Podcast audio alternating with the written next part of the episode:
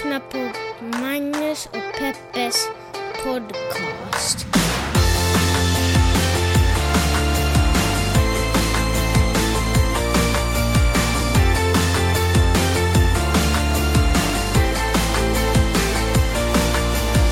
Tjenare internet och hjärtligt välkomna ska ni vara till podcasten som heter Peppe. Magnus och Peppes podcast. Jajamensan, en podcast där vi pratar om de stora och de små händelserna i världen och så gör vi det ur ett feministiskt, journalistiskt och mediegranskande perspektiv. Eh, hur har veckan varit? Ja, men det har varit bra. Det är en klassisk här, poddfråga. Ja. Eh, när man har två snickesnackare så ska man alltid börja gå igenom vad veckan hur veckan har varit. Hör du, jag vill se vår podd som större än bara snickersnackande. Jaha. Det handlar ju om mer än dig och mig, Magnus. Det handlar ju om världen Oj. och eh, kanske den filtreras genom våra ögon och öron, men i alla fall handlar det om mer än bara två personer vid två mickar. Mm. En grej som jag tycker är keff när man gör podd, det är om den ena frågar, det var inte det här fallet nu alltså, så det här är inte kritik till dig. Jag har bara tänkt på det när jag jobbar med andra poddar. Eh, är när den ena frågar hur har veckan varit, eller vad har du gjort i veckan? Och den andra säger, jag har inte gjort något speciellt. Ah. Det kunde man ju ha kollat innan, känner jag. Ja, men då måste man väl hitta på någonting. Ja, eller så bara Förbereda skippa. sig med en liten anekdot. Eller så skippar man frågan och Men går. brukar du klippa bort det då? Ja, alltså i de, de poddar jag jobbar med, de är ju proffsiga. Så de ägnar sig inte jättemycket åt sånt. Det är lugnt, Magnus. det- De lyssnar inte på den här podden. Du skulle kan säga vad du vill. Skulle... Okej, ja det gör så jag klipper bort det. Men hur har din vecka varit? Vad har du gjort? Jag har... Vad var det största den här ehm, veckan? Ja, men jag skickade in eh, mitt manus för hästboken. Va? Är det inte större att vi sålde vår lägenhet? Ja, just det! Ja, just det. Vi klippte av banden till Finland. Ja, De sista ja. banden. Ja, vi har fortfarande min firma där. Jaha, om jag, Men hur gör jag man nu? min... Nu har jag firma men jag har liksom ingen adress. Det är som att jag har någon form av hobo-tjänst. Du får ha en adress någonstans i Cayman Islands. Ja, jag, får, ja, kanske jag ska ha det. Eller så ska jag starta typ ett nätverk som är sådär... Jag, jag försöker hitta på en rolig ordlek på HBO och hobo. Men jag kommer inte på någon. Ja, men Skitsamma. kanske du kan ha ett postfack någonstans. Den är snygg, verkligen. Eh, Ja, men hur känns det? Alltså, ett, att ha sålt lägenheten? nej, men det känns inte konstigt. Det känns naturligt. Det var ju jättejobbigt att hålla på och betala hyra där liksom. Ja, det var jag som gjorde bor- det. Ja, jaha, det var du som gjorde det. Förlåt, var det dina pengar som drogs till, det, till den hyran? Okej, vi har gemensam ekonomi. Jag vill bara påpeka att Det det, var, jag jag, som... det var du som möjligen klickade på knappen på Aktias hemsida. Ja, ja, Eller ja. förlåt, det heter inte hemsida utan det heter Sajt. sajt. Det här är alltså en diskussion som Magnus har haft länge. När, när Magnus säger hemsida så brukar jag skratta åt honom, för det är någonting man sa på 90-talet. Jag tror att den som kommer vinna den här diskussionen är den som dör sist. Om, om du ligger död på dö- dödsbänken ska vi vara sådär, ja, bara så du vet sen, det heter hemsida. Hejdå. Så, hejdå. Eller nej, om jag ligger på dödsbänken så är det det sista jag ska säga. Men alltså, du var, uppe, du var på ett möte med Acast när du var i Sverige. Ja. Och då var det ju någon som använde ordet hemsida. Jag vet, de frågar så här, har du en hemsida? Jag bara, eller hur? Eller hur? Det, de bara, eh, okej, Var det är stort ja att du har hemsida. Det är stort att du har hemsida, men så stort är det inte. Eh, nej, men de var helt på min sida. Ungdomen är på min sida. De är ju inte ens 30 de som jobbar där. Bara, just saying. Men hemsida, det känns ju... Ja, det känns bara väldigt gammaldags. Men det kanske jag, kanske det är så gammaldags så det är nytt igen. Ja, det är trendigt. Vi har Liksom, gått, vi har gått seklet runt. runt. Ja. Ja. Seklet runt, hjulet runt. Men får jag säga någonting om att sälja vår lägenhet? Ja. Vi fick ju, inte så mycket, men en liten slant emellan. Och, Tillräckligt mycket för att vi ska gå omkring och vara nervösa. och jag är så nervös. Ja, de pengarna. Alltså det stressar mig nog otroligt mycket. Jag, för det första är jag rädd för att du ska bara bränna allt. Du Mm. Ja. går på bastuklubben Ja. och bjuder alla på allting. Ja, det gör jag i och för sig ändå. Foff, tio år av, eh, av lägenhet. Tio år av ensamhet. Ja, och eh, jag vet och jag känner så att jag måste fatta ett, ett otroligt smart beslut nu vad vi ska göra med de här pengarna. Känner du att du är kaptenen vid det här rodret? Ja, liksom? det gör jag. Verkligen. Ja. På den här skutan full av pengar. Det är Idag- du som bestämmer vart vi styr kosan kan man säga. Idag flyttar de till ett konto du inte har tillgång till. Peppes privatkonto, skitjobbigt. Eh, men du har väl lämnat lite i alla fall? Ja, Sån lite fickpengar. så lite spenderar. Eller vad ska man kalla det för? Hassapengar? Eller något sånt. buy, yourself some, buy yourself something nice-pengar. Ja, alltså jag har googlat på stora bilar och feta klockor. Men jag har bara tittat. Mm. Jag har bara tittat, jag är inte bestämt, Det kommer inte komma ner någonting i brevlådan snart. Nej men det är stort. Men, men okej, eh, grej nummer två. Du skickat in ditt första tv-man, eller vad, vad heter det? Vad har du gjort? Ja, men jag håller ju på att utveckla en TV-serie och jag skickade in en, en liten utveckling av den. Jag vill inte, Jag har skickat in en liten utveckling av den. Ja, men då så. ja, men jag, vill, jag vet inte om jag vill tala om det. Det så... Du var ju på, det var ju det du var på väg att ta upp. Nej, mitt hästboksmanus vill jag ta upp. Det känns som safe. Jag, så- det är min åttonde bok, så det känns som att det kommer att bli bok av det. Okej.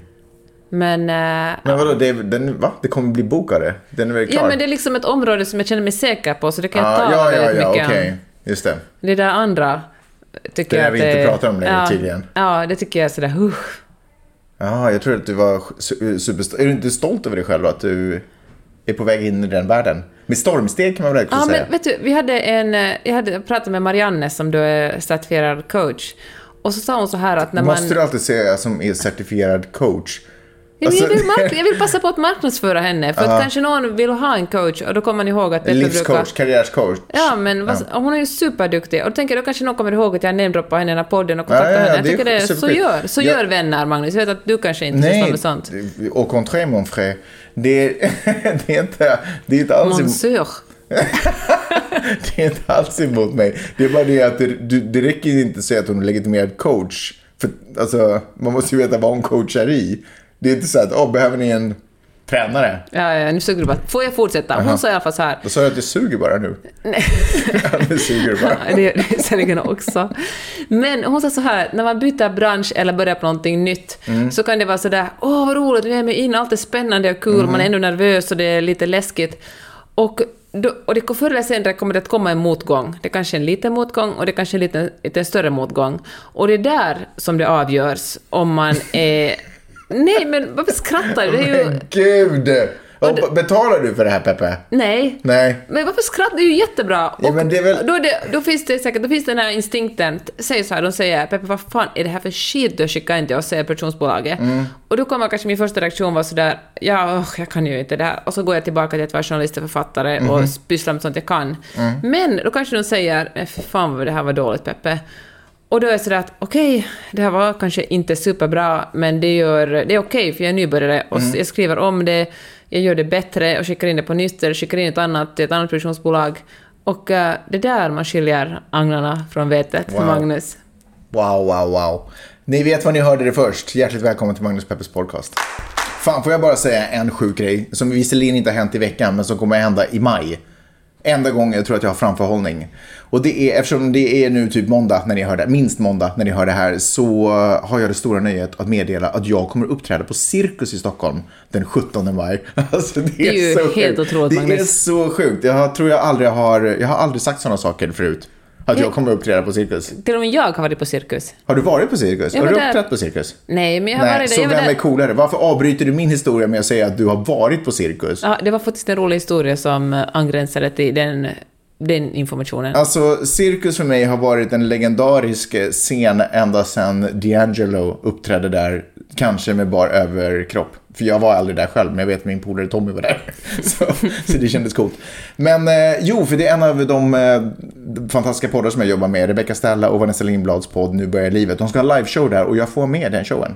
Det är lite oklart, egentligen kanske också vad de ska göra, men framförallt vad jag ska göra. Men jag kommer vara på scen där och det känns är det liksom en, en, ett livsmål? Vet du hur stort en... det är? Hur stort är det? Det är så stort. Så du kan få den där hemsidegrejen. Vi kan kalla det för sajt. Så stort är det faktiskt. Ja, skitsamma. Berätta nu. Nu snackar vi allvar. Vad ska vi snacka om? Jag har massa små roliga grejer. Jag vill börja med att fråga, vet du vem Stefanie Germanotta är? Stefanie Germanotta. Det känns som att du hittar på den här nyheten, men kör. Jag vet inte om jag uttalar namnet rätt, för att jag har heller aldrig hört det. Nej. Men det är Lady Gaga. Jaha. Och, eh, Hette hon Germanotta? ja, och när hon gick på... Germanotta. Ja. Jaha. När hon gick på, på Uni, på Alltså- universitetet. Uni. No, alltså inte Helsingfors Nej, universitet, nej. Mm. men det finns andra ställen som heter Uni. Uni. Så fanns det en Facebookgrupp som hette Stefanie Germanotta, you will never be famous. Nej, va? Ja, well. Det sista skrattet är inte på dem. Nej, alltså jag tycker det är så... Alltså, jag menar... Vilka haters. Ja, 12 stycken medlemmar hade den. Åh herregud vilken mobbargrupp. Ja. Men jag kan tänka mig att hon var sådär, gick omkring och sjöng hela tiden och, och ville vara med på alla sådär, all Till och med du känner nu sådär, du ska inte tro att du är någonting, Stefanie. Nej, nej, nej, 100 procent inte. Men problemet med, med människor som är genier och excentriska är att det är svårt säkert för majoriteten av omvärlden att hantera dem på ett bra sätt. Men jag tycker det är så underbart att den verkligen hette You will never be famous. Var, var kommer det här ifrån, den här nyheten? jag läste den, jag kan lägga upp den på vår Alltså på Facebook. fantastiskt roligt. Ja. Har du haft någon hatgrupp? Det fanns ju Så inte- någon som Men vänta, mig. fa- vänta, stopp! Fanns det Facebook när hon gick på universitetet? Ja, Alltså vadå, hon gick... för 10-12 Hur år länge har hon sedan. varit känd? Jag fattar ingenting. Jag tyck, jag, för I min värld så har hon ju blivit känd innan Facebook fanns. Nej. Alltså Facebook har funnits längre än vad du kunde tro, Magnus. Är det sant? Ja. Mm. Är det sanningen? Det du berättar just nu? Men jag hittar väl inte på det. Jag kan, jag kan, jag kan länka till källan. Bra, då kör vi vidare. Svenska Dagbladet, Snyggt. Svenska Dagbladet hade för några dagar sedan ett stort reportage om varför Finland är bättre än Sverige. Boo. Nej, jag skojar bara. Det gjorde du inte alls. Okej. Och eh, där listar man att Finland är världens tryggaste land, Finland har minst förorenad luft, högst läskunnighet, bäst på mänsklig välfärd, oberoende rättsväsende, man litar på polisen, finländarna är nöjdast och de har till och med vunnit flest, VIR har till och med vunnit mest, flest medaljer i sommar-OS sett till antalet invånare. Alltså, ni har flest medaljer per capita. Ja, Snyggt. i sommar-OS. Och, det är ju, och också FN har utsett Finland till världens lyckligaste land. Det är ju otroligt trevligt att höra. Det är otroligt trevligt att höra. Eh, rimmar inte kanske spontant hundra med min upplevelse och min bild av det. Men å andra sidan så vet jag att det är också mycket, mycket snack på ytan. Att man ska upprätthålla en viss fasad. Men sen så kanske man ändå känner någonting annorlunda inombords. En grej som faktiskt har etsat sig fast i mitt huvud när det kommer till att hur finnar tycker om att porträttera sitt eget land och sitt eget samhälle är när den eh, numera avlidne kocken Bordeaux, nej, inte Bordeaux. Bourdain, Anthony Bourdain. Vill du ha ett glas rödvin? Lite sugen i och för sig. När Anthony Bourdain, Anthony Bourdain var och hälsade på i Finland på sin, du vet, han hade en serie. Och då var det någon, eh, jag vet inte, det var någon eh, rockare från, jag vet inte, Fintroll. Någonting, nej, det kanske, vänta, Fintroll är isländskt? Ah, skitsamma. Norskt. Var det så? Strunt samma. Det var i alla fall en eh, rockare som tog emot honom. Eh, och så skulle han visa upp vad som är Finland. Och då var det liksom, förstås skulle det in i bastu och det skulle på sugkoppsbehandling. Och liksom drickas, det var aldrig de här, åh kolla det här vackra landskapet. Nej, eller, det var det så exotiskt och lite crazy liksom. Ja, och- men också det mörka och Mm. här i Finland tycker vi om det här och det här. Men det är liksom inte riktigt sant. Det är bara den här imagen att man ska... För jag, jag tror att det, det finns en sån här eh, en liten feeling över att det är bättre att porträttera sig själv som liten förlorare för då behöver man inte komma ut med att man har Mm. förlorat, förstår du, om det skulle gå åt det hållet. Utan då finns det bara ja, uppåt ja. att hämta, förstår du? Jag står verkligen... Det där har jag tänkt på också när jag började på radion där, hur man, de här engelska titlarna, att man alltid skojade bort dem genom att uttala dem på liksom, lite fins, liksom på ett finska. Förstår du vad jag menar? Mm. Sångtitlarna. Sångtitlar, säg en engelsk sång, sångtitel. Eh, Management. va? Eller ett band. Nej men en låt. En låt. Jag kommer, jag kan Ja men okej, men management då? Då Ja. kan jag tänka mig att man sa management. Eh, men du vet, jag någonting förstår. sånt. För att Safea liksom. För att safea, för att om man på riktigt skulle försöka göra det så som man verkligen kan säga det, men ändå inte satte det hundra så skulle man vara rädd för att någon Det skulle vara kritiser- pinsamt. Ja, det skulle vara Ja. pinsamt. Förstår du Ja, vad jag jag menar? kan Och det är den verkligen grejen. förstå det. Så man håller hellre en låg profil. Så därför kan jag mycket väl, när det kommer in forskare och börjar rota på ytan, bara fan, ni har det ju sjukt bra. Ja. Det finns ju till och med, alltså det sitter väldigt djupt i den finska kulturen, det finns ju talesätt som säger att den som har lyckan ska gömma den. Ja, är det så? Ja, den, att man ska verkligen inte visa sig lycklig. Det, och det finns ju en otroligt Men- ja, stark kultur att inte skryta om någonting. Ja. Det är liksom mycket bättre att säga att det går ganska dåligt än att säga att det går ganska bra, för att folk blir så otroligt provocerande om man säger att det går bra. Men den här... Nu det här ja, kanske så exakt. här klart draget till spets såklart, men det sitter djupt i kulturen menar jag. Och så, eh, det har ju i och för sig, nu vet inte jag hur pass kopplat det är, men när du ändå tog upp det så finns det ju flera som har vittnat, finländare som bor här i Los Angeles, som har vittnat om att tidningar älskar att skriva om när det går dåligt för dem. Att Ja, om, du menar artister som kommer hit och så ja, går och det... sen kanske de åker tillbaka till Finland för att göra en intervju eller du vet, är sommar så bara säga, jaha, har du flyttat tillbaka nu? Gick det inte så bra som du hade hoppats på? Var det nu svårt där borta? Liksom att det, man, man ska hela tiden hålla det lägsta möjliga. Nivån måste alltid vara på det lägsta möjliga. Liksom. Ja. Det är svårt med folk som, som lever ut det som man kanske ändå är. Eller som, Som Lady Gaga. som en Lady Gaga. Exakt. Men Finland, you're never gonna be famous. vad sa du Och där? nu bara Svenska Dagbladet. Titta här. Exakt. Du, vad heter det, vad sa du där, det där talesättet? Lycka ska man hålla hemligt, eller vad sa Ja, du? den som lyckan har ska lyckan hemlighålla. Eh, Det är ju intressant, för i den där artikeln som, eh, som du läste så har ju den här komikern Stan Sanila, Sanila han säger ju typ någonting om att eh, att, att överklassen, att det är inte så stor skillnad därför att man pratar inte om det. Alltså de här inkomstskillnaderna. Det är inte så stort för att man pratar inte om det. Och det är just det att om det går bra för mig så håller man det gärna hemligt och framstår kanske som att det inte, eller väljer att porträttera att det heller inte går så bra. Och det kanske har en positiv effekt på just jämlikheten. Det kommer jag ihåg på 90-talet var det två stycken, tror det var bröder som det gick bra för. Jag minns inte ens hur det gick bra. Det var två På unga... 90-talet var det två bröder Nej, det gick bra för nu. i Finland. Nej men lyssna, men Oh sluta nu. Hold, hold your horses. Ja. I alla fall, de, blev, de fick mycket pengar och köpte varsin Fan, ens vad det en, varsin Lamborghini eller något sånt här. Ja. Och gud så kvällstidningarna rapporterade om de där Ja. jävla... Alltså folk hatar så... De var säkert... Jag tvivlar inte på att de inte ska vara rövhål de här killarna. Men För herregud att de köpte så... två Lamborghinis. Ja, men det är ju i och för sig en röv, en rövhålsbil, rövhål ja. men, men liksom, det var liksom, det var, det stack folk så otroligt i ögonen. Mm. Och det är ju en otrolig kontrast till USA, för där skulle folk vara sådär, jaha, här skulle folk säga, jaha, du kan köpa en Lamborghini, det betyder att jag kanske också kan det om Ja. jag gör någonting rätt, vilket i och för sig är lögn. Eller vad så- jobbar du med? Kan vi jobba tillsammans? för jag vill också ha en. Ja. Men, eh, men det som är väldigt roligt med den här artikeln på Svenska Dagbladet är bildsättningen. Okej. För texten säger en sak, men bildsättningen är helt absurd. Först, på första, första stora bilden är, är tre gubbar, kanske mellan 60 och 70, som står i bara små simbyxor i ett snölandskap och man ser att det är kallt. Men de är ändå glada. grimaser- Ja, men de grimaserar. De är liksom... De har just tagit sig ett, ett De är så snälla ta bilden snabbt. ja, för det här är jäkligt kallt. Nästa bild är, på, är från Helsingfors järnvägsstation. Alla ni som har bott i Helsingfors eller varit där på vintern någon gång vet att när man, när man kommer in i, och med snöslask så, så bildas det ett sånt här tunt lager av... Ja, men det är så otroligt halt. Det är ett tunt lager vatten på golvet som man halkar omkring med. Och på den bilden kan man verkligen se exakt, jag kan verkligen känna exakt hur det är att gå på vintern på Helsingfors järnvägsstation. Och ser man två poliser som håller på att flytta några uteliggare eller alkisar. Och det är ju verkligen en väldigt sann bild. Det är liksom inte stageat på något sätt. Här står en gubbe med kryckor i handen. Alla är vinterbleka och liksom ser lite ledsna ut.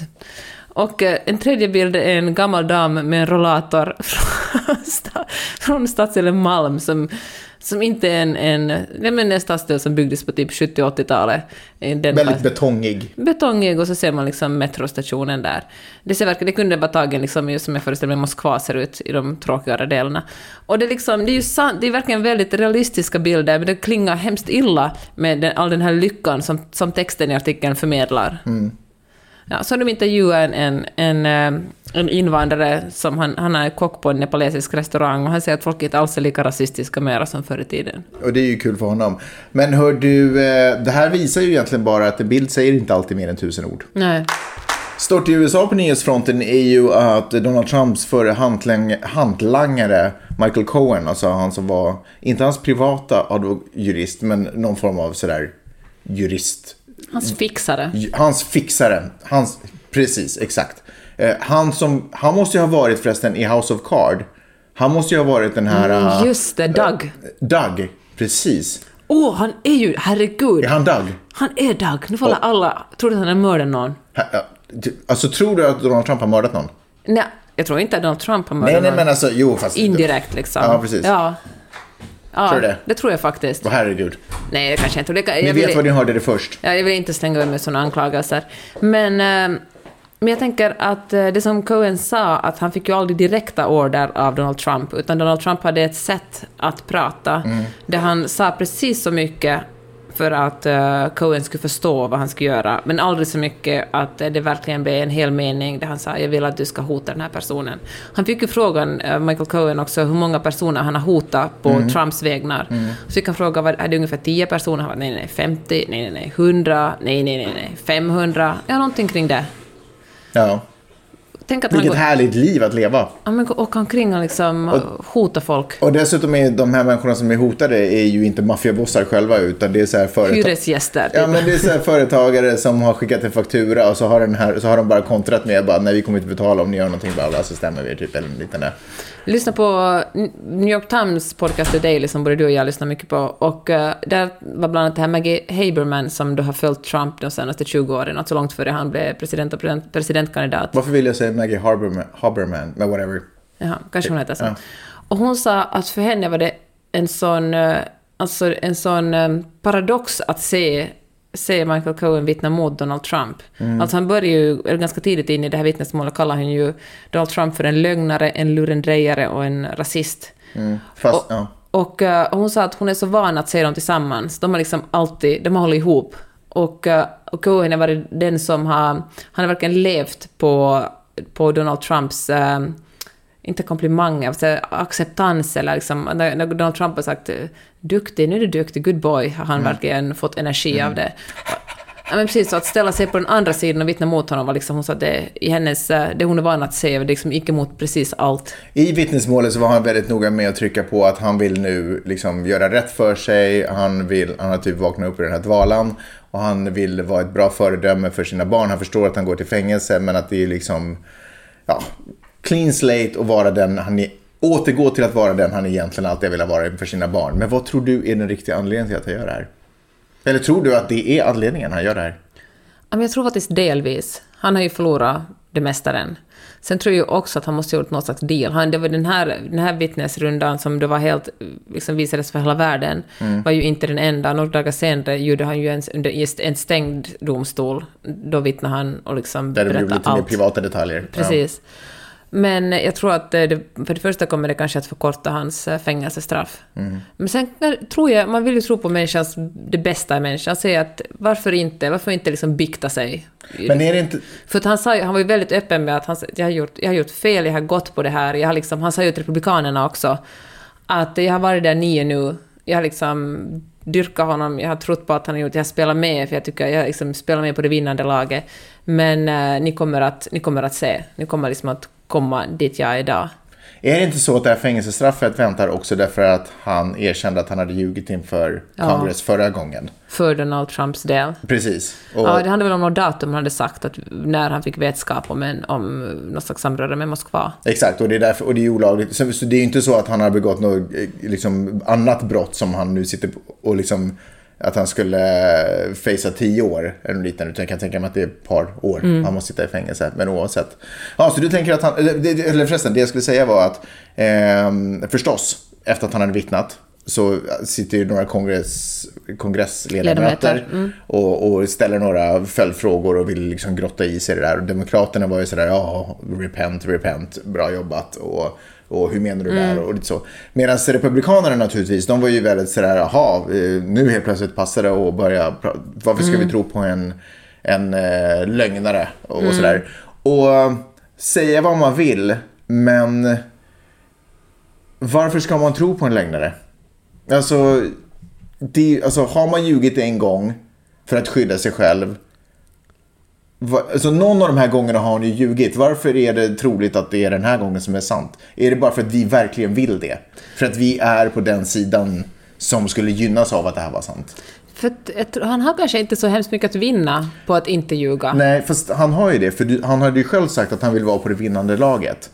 Och vilka är just nu de? Det är ju inte Mm. Trumps stall, liksom.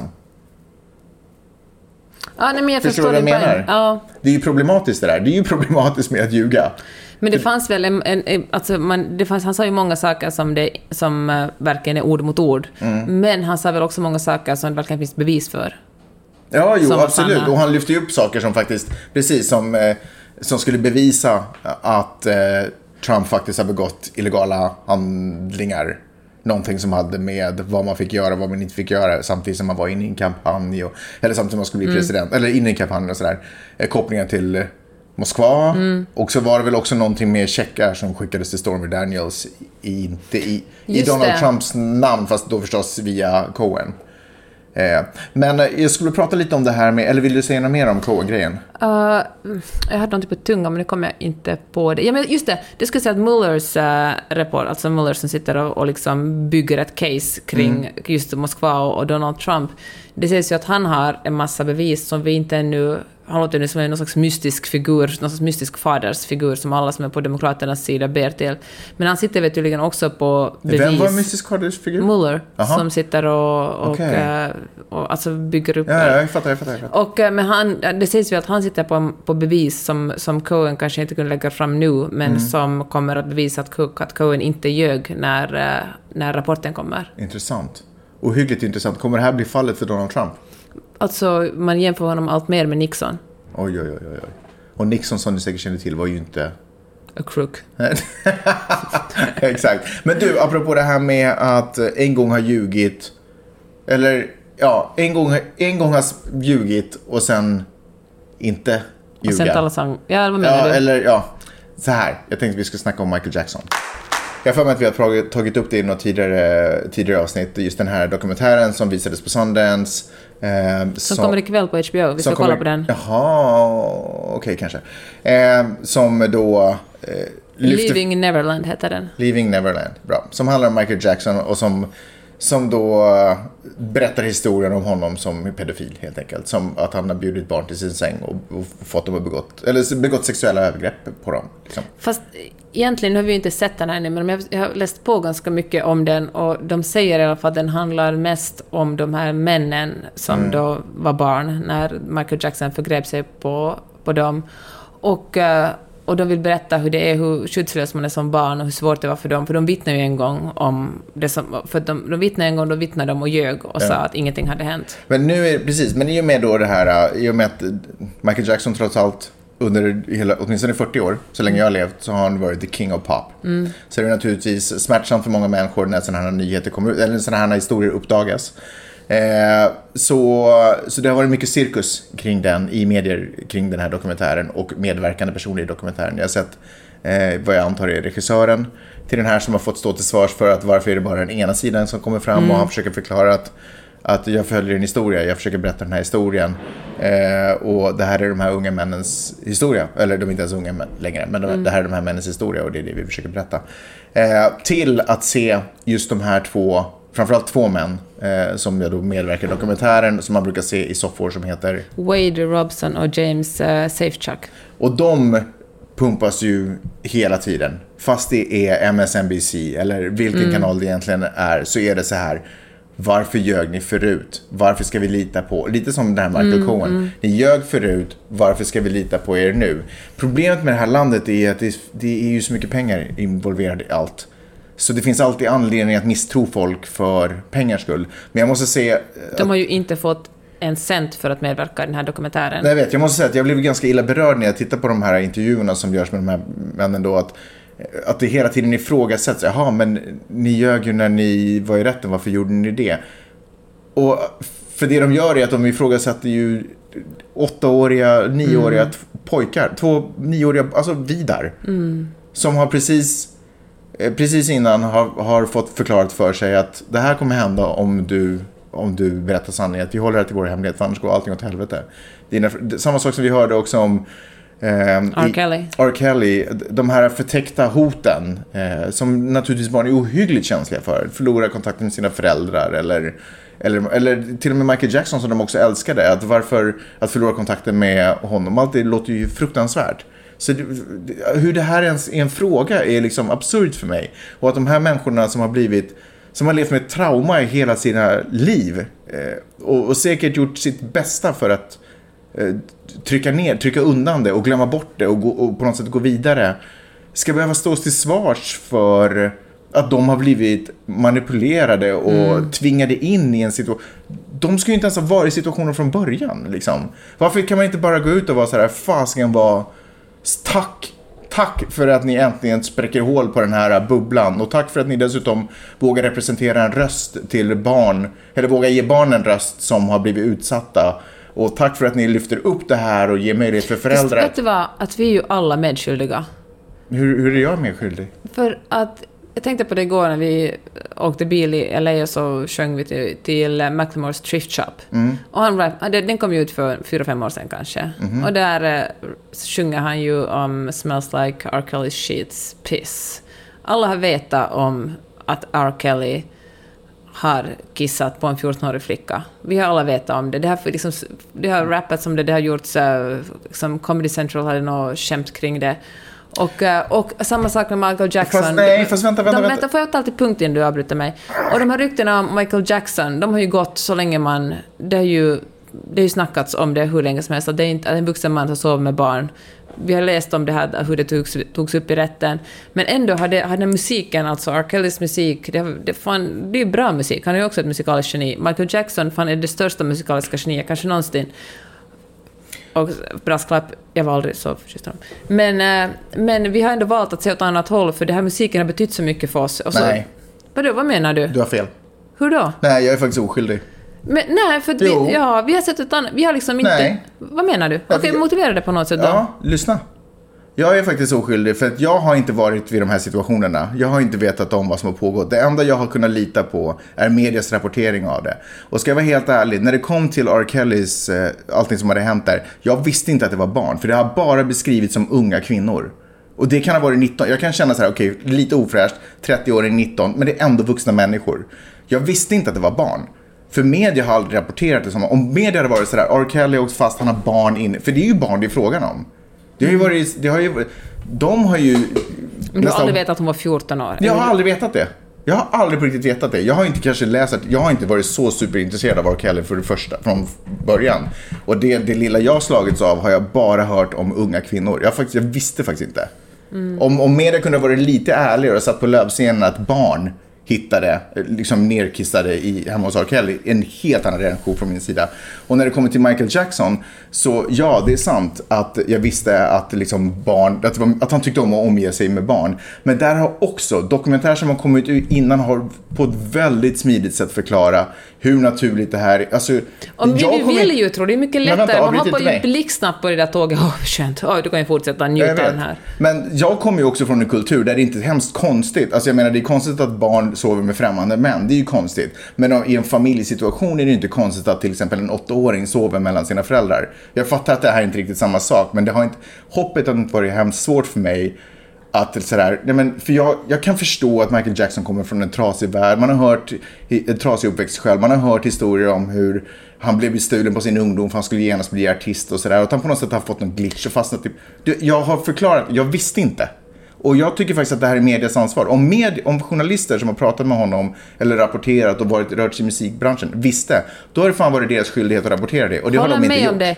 Men jag måste bara påstå, säga nu att det, alltså det är mycket lättare att se åt ett annat håll. För att anklaga en vuxen man, eller kvinna för den delen, för att göra någonting så vidrigt som att förgripa sig på ett barn. Alltså det, är- det är en så vidrig anklagelse och att man, man tittar hellre åt annat håll. Man, man är jävligt snabb på att hålla, hoppa på det här tåget som, som säger att han, han hade en trasig barndom, han ville bara umgås med barn, han var ett barn själv innerst inne och därför ville umgås med barnen. Eller, okej det var tonåringar, men hon var ju nästan 20, och 20 var ändå vuxen kvinna. Jag menar det, alltså det är ett så otroligt mycket skönare alternativ än att börja ifrågasätta och säga... Att, men också, jag tycker att... Men jag tycker faktiskt att det är journalisterna som har valt det sköna alternativet. Men jag tänker, för speciellt när det handlar om musik, för musik är så mycket mer än... eh, Alltså, kanske börjar med liksom som skådespeleri till Nej, exempel. men vi har pratat om det, att det är Ja. känslor inkopplade. För jag tänkte på till exempel, jag kollade igår på den här eh, Queen-filmen. Mm. Och eh, det var verkligen ganska taffliga skådespelarprestationer tycker jag. Mm. Men det var vilken historia, så intressant. Och den musiken gjorde ju att jag satt liksom med alltså mycket Ståpäls. rysningar Ja. av... Det var ju så...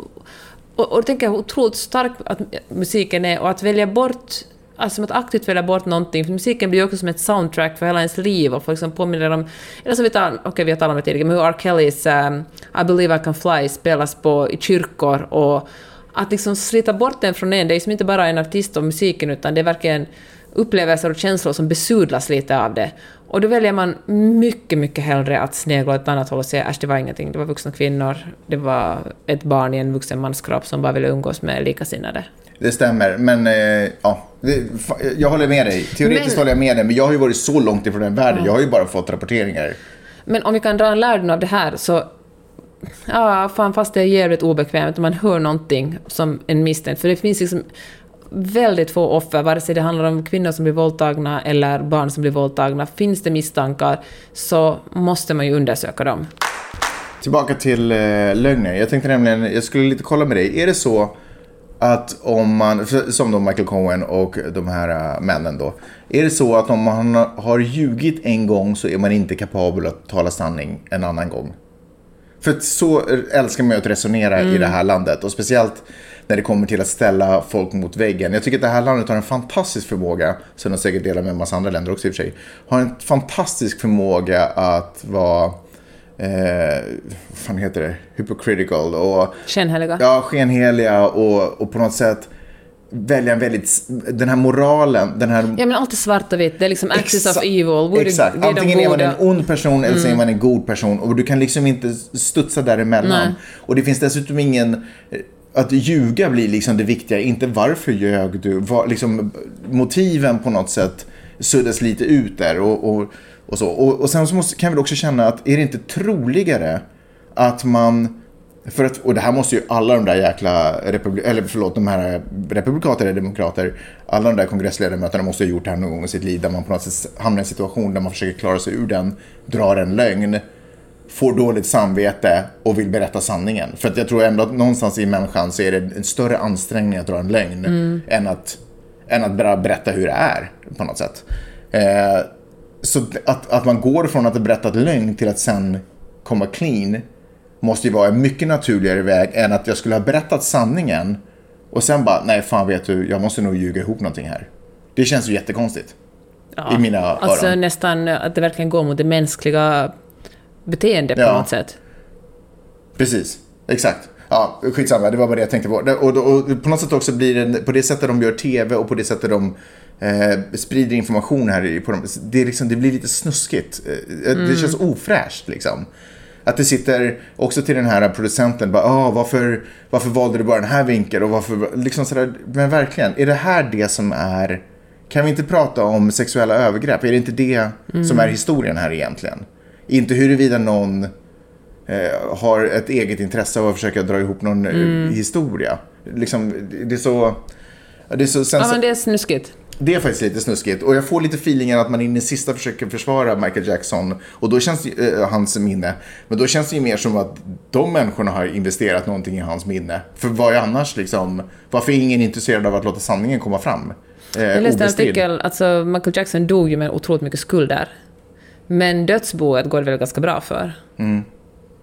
Så, ja, det är väl otroligt. Alltså det är ju sådana gigantiska summor att handlar om också i det här landet, så jag tänker att folk blir ju förblindade. Kommer du ihåg den där precis innan han, sen månader eller kanske till och med år innan han eh, dog så drog, var det ju snack om att han skulle göra en världsturné med någon sån här typ It's Me eller vad den heter. Ja. Den här gigantisk, Ja. eh, den största av dem alla du vet. Det var, eh, och, och det som var så intressant är att ju närmare man kommer Ja. till datumet då han dog så börjar det bara Ja, fler, nej, fler och fler datum börjar bokas på. Ja, just bara, det. Varsågoda, vi kommer köra det här, vi kommer köra det här, vi kommer köra det här.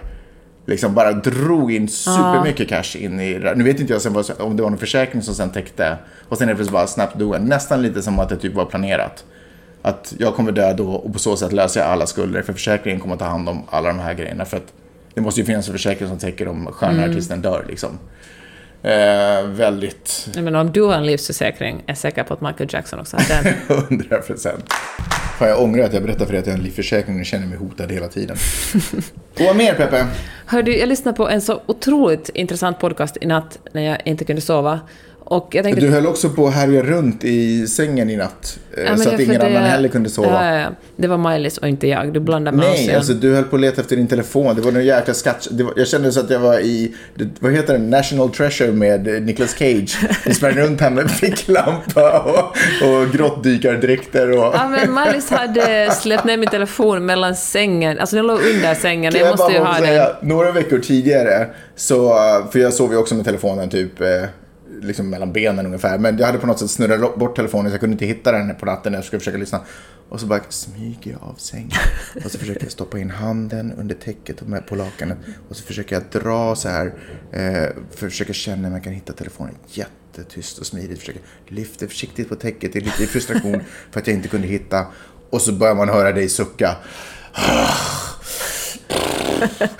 Men då har du hållit på i 20 minuter och rört men om där. samtidigt, när du inte hittar telefonen, jäklar, det dras Men gud. larm, man börjar ringa SOS. Men gud, klockan var kanske Man 11 kan- på kvällen. Hey alltså. Google, turn on the lights! Och så går alla lampor igång, liksom drar i sängen, gräver upp och ner. Ja.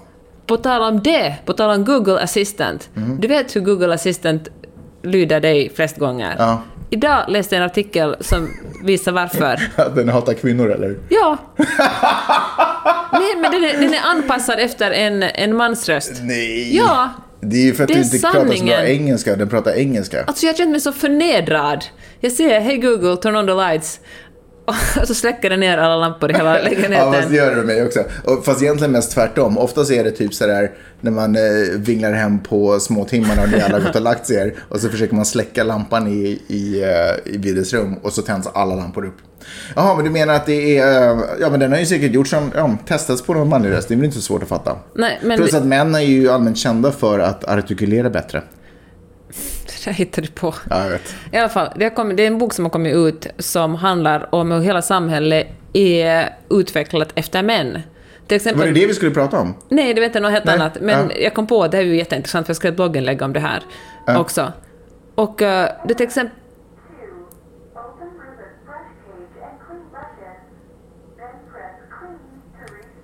What the fuck, vårt hem börjar prata med oss. Hey Google! Hey Google!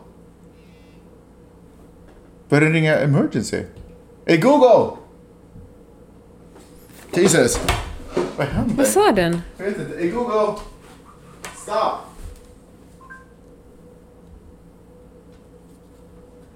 Det är jättekonstigt. Usch, panik. Ja, förlåt. Eh, den är anpassat efter vem? Nästan alla smartphones är anpassade efter en manshand, inte en kvinnohand. Men det finns ju olika storlekar, nu fattar jag ingenting. Nej, men de flesta storlekarna är anpassade efter en manshänder, inte kvinnohänder. Alltså, så även fast det är en liten mans hand så är det fortfarande en mans hand. Men, mell, men herregud, generellt är män större än kvinnor. Det finns ju undantag. Du bara, inte alla män, det finns faktiskt små män också. Mm. Ja, det gör det faktiskt. Ja, Jag känner ja. skitmånga. Tänk att din första reaktion verkligen är snabbt. Inte alla män. herre- Jag känner men jättemånga först- små... Nej men vänta, om vi ska snacka om första reaktionen så är det väl din första reaktion att se spöken på väggen? Nej, det är det faktiskt Är det ens inte. ett uttryck? Det där är, nej, för det första är det inte. Och det är så typiskt det att så fort det drar fram någon ojämställdhet eller orättvisa i samhället är du sådär att nej, du hallucinerar, det där stämmer inte. Till Ja, exempel... men ibland gör det det Peppe. Vi Men du talar- har bara aldrig erkänt ett vi sånt talat i den podden om eh, en orkester, det var som... eh, En manlig orkester eller? Nej, en, en orkester som hade auditions. Och de hade så blind auditions, alltså så att man kunde inte se vem det var som spelade. Nej men vänta Peppe, stopp, stopp, stopp, stopp, stopp, stopp. Jag är ju medveten om att det finns eh, orättvisor när det kommer till jämställdhet. Får jag, får jag berätta den här historien, för jag tycker den är superintressant Ja. först. I alla fall. Och då, hade de, då hade de, fick man gå och sätta sig bakom ett skynke och spela och så var det en uh, jury, eller vem det nu är som väljer vem som får med orkestern, som sa du får med. Och, då valde, och uh, förr hade man valt nästan bara män, så hade man ett skynke för och då märkte man fortfarande valde de nästan bara män. Men, så när folk började gå strumpfota och det inte var så klapp, liksom kvinnoskor som gick in på scenen, då ökade kvinnornas anställningsbarhet med 50 procent. Mhm. Visst är det intressant? Ja, eh, no till alla kvinnor, bär strump, ha inte, gå inte omkring i klackskor. Men herregud. Nej, fast får, Ja. jag, får, får jag bara säga en sak? Att ja, ja, ja, förstås är det så. Så ska det ju inte vara. Google, Men, Google Assistant is 70% more likely to understand men. men kan vi ändå bara också konstatera att ibland ser du spöken? Nej. Jo, därför att om man är så fokuserad exempel. på... Därför att, nyss. Därför att om man är så fokuserad på... Nyss att, vadå? nyss när du pratade om att telefoner skulle gjorda för mäns händer. Här står att de flesta telefoner... Här står? Vadå här står? I den här, det är någon som har forskat i det här. Men jag kan ju inte gå ut Men din bara- magkänsla... Jag kan lägga upp den här... Det är en bok som har kommit ut som handlar om det här. Någon som har forskat i det här. Ja, verkligen. Läs statistik. Helt enkelt på huvudet. Och den handlar helt enkelt om att det, det verkar som små grejer. Liksom. Vadå, vem bryr sig om hur stora telefoner är? Och vem bryr sig att man inte tar kvinnors hjärtproblem på samma ansvar som mäns hjärtproblem? Som allvar. Ja, och, Att ja. du dödar på att Google inte fattar dig. och I alla fall, de, det mellan, mellan smartphonen är 5,5 inches lång och den är för stor för de flesta kvinnohänder. Ja, och jag vet, det men liksom om hela världen är designad efter män är det ju otroligt irriterande att vara kvinna. Ja, jag fattar. Till exempel så här, en, ehm, Fast sen Peppe, sen är det liksom... Du har ju också afasi, så det är ju inte jättekonstigt att Google inte fattar vad du säger. jag har inte afasi. Jo, det har du afasi. Du kan liksom inte... Det finns ju också en faktor av unika situationer. Allting är inte struktur. Struktur är ju liksom det, men sen allting som händer på detaljnivå är Men ju nu unika har den här situationer. personen som skrev den här boken har ju samlat statistik. Det är ju inte som hon har som killgissar sig Berätta fram. istället om den här podden du lyssnade på i Ja. Okej, okej, tillbaka till podden. Hidden Brain heter den.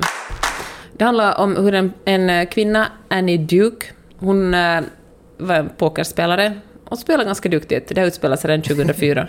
Mm. Och eh, så blev hon, fick hon vara med i eh, världsmästerskapet i Las Vegas i World pokerspel. Poker Tour. Exakt, har du hört talas om det? Det är säkert något stort. 100%. Filmades, hon berättade hon var otroligt nervös, hon kände genast jag bara med här för att jag är kvinna, jag är liksom deras kvinnliga alibi för att Ja, det kan man väl inte vara. Man vinner ju ändå ihop sin Nej, plats. hon var bjuden. Det var liksom världs, liksom mästare från olika håll som var bjudna in. Det var 12 stycken. Okej. Så gick det bra och liksom, det gick jävligt bra för henne. Och hon var jättenervös. Hon sa att det var en paus någonstans mitt i och hon hade så mycket ångest så hon gick upp på sitt, telefon, på sitt hotellrum och hade en panikattack i en timme. Oh, och så gick hon ner igen. Men hon sa att under hela sin pokerkarriär, för det har gått ganska bra för henne, hade hon eh, spelat the gender card. Mhm. Så hon sa att eh, det här tycker du också, du, under den perioden vi träffades spelade du också ganska mycket poker. Du sa att det är ganska mycket psykologi Mm. att läsa av varandra. Och hon sa att, eh, att hon kunde ofta dela in män i tre stycken kategorier, varav en var allmänt bara kvinnoföraktande. Tyckte att hon var lite sämre värd för att hon var kvinna. Mm. En var den flörtiga, hon kallade dem alla chauvinister, den flörtiga chauvinisten, det han som var sådär flicka lilla, du är kvinna så du kan ändå ingenting. Han var lätt att manipulera eftersom han ändå kunde, han liksom kunde typ visa sina kort åt henne för han utgick från att från kvinna var hon ändå Det är inte kapabel att spela på Nej, det, den precis. informationen. Och då brukar hon flörta tillbaka och spela så mycket på det. Och den sista var den aggressiva chauvinisten som bara var sådär du bara shit, du bara kvinna och då brukar hon... Men vänta, vad var det för skillnad? Vänta. Jag kommer faktiskt inte exakt Ah, okej. ihåg vad den första var, men i alla fall, det var liksom olika, olika versioner av kvinnohat. Mm. Och hon sa att hon kunde, att hon brukar verkligen spela på dem alla. Hon liksom blev den Ja. de ville att hon skulle vara och liksom... Det fanns ingen som någonsin satt sig vid bordet och var så bara ränt och sådär. Ja, Nej. det här, du, nu är du min motspelare. Ja, det fanns liksom. säkert sådana. Hon sa att såklart var hennes system inte helt vattentätt, men att hon hade utvecklat system som funkar Ja, bra. okej, ja. Det funkar så pass bra så hon vann två miljoner den dagen. Ja. hon sa att det var så otroligt, otroligt skönt. Och så efter liksom, allt filmades ju, och var, han som spelade mot henne var en... eh, Hon sa, ja, hon, sa, hon sa att hon övervägde hela tiden. Att skulle hon folda, skulle folk vara så där att uh, typiskt kvinnlig, att vara defensiv Mm. och försiktig och du vågar inte. Skulle hon inte folda skulle de vara sådär att hon har ju ingen, och, och hon skulle förlora liksom det draget. Mm. Folk var sådär, typiskt kvinnor har liksom ingen koll på poker. Att hon var hela tiden betraktad genom ett filter på basen att hon var kvinna. Hon var ingen pokerspelare. Men hur kvinna. det hennes spelande då? Ja, men hon sa att, hon tog, men hon sa att det gav henne otroligt mycket ångest. Att hon var så att fan, om jag gör det här Alltså nu... hon, kunde inte göra vad hon, hon kände att hon kunde inte göra det hon kände att hon måste göra Ja, för att i- hon skulle bli bedömd för det. Hon tyckte hon skulle liksom, att eh, hon skulle, liksom, hon skulle dra på, hon skulle liksom eh, befläcka alla andra pokerspelande kvinnor om hon gjorde fel, Mm. i, i, gjorde ett fel drag. Det gjorde hon ju sen inte, hon vann ju den här skiten. Och eh, hon sa att det var att han som, när han som förlorade hade bara stigit upp, rusat ut och så som i reali- reality-tv hade kameramän sprungit efter honom Mm. och följt honom genom hela kasinot liksom. Men, eh, ja, men det var ett jätte... Det här, all, det här avsnittet kom ut den första mars så, och heter um, Playing the Gender Card. Otroligt bra. Hidden Brain heter podden. Våra närmaste vänner här, familjen Blankens, ska flytta till Sverige. Och för mig har det varit en sorgeprocess. Jag tycker verkligen det har varit otroligt jobbigt att ta till mig den här informationen. Om det här hade varit en annan podcast nu som jag klipper, då hade de sagt så här, Mange, sätt på lite sorglig musik här i bakgrunden. Och du hade du lämnat kvar Ja. Att de säger så. ja och så har du satt på musik. Ja. Ja, men jag har verkligen gått igenom sorgens alla faser. Jag har liksom varit i förnekelse, ilska, apati, liksom förhandling och nu, och nu acceptans. Synd bara att allting har varit riktat mot mig och inte de som egentligen borde ha fått hört det. Nej, men det verkar vara en period jag vill säga att jag kan, jag vill, vi talar inte om det här. Det var under en period som jag, vi var ute och red mycket sist än jag, och jag bara ville inte prata om det med henne, det var för smärtsamt.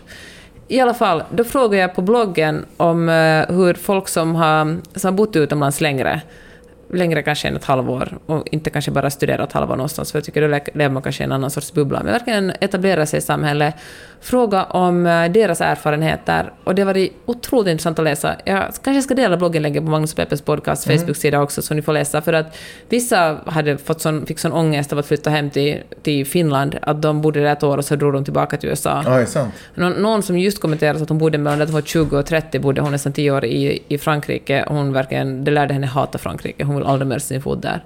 Och eh, ja, men många olika historier där folk har anpassat sig och inte anpassat sig. Men vi har precis fått reda på att Finland är ett fantastiskt land. Så det kanske inte är så.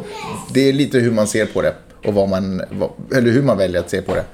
Och ibland så bara måste man. Men vet du vad Peppe? Eh, nu vet jag att du inte har sett Blood In Blood Out.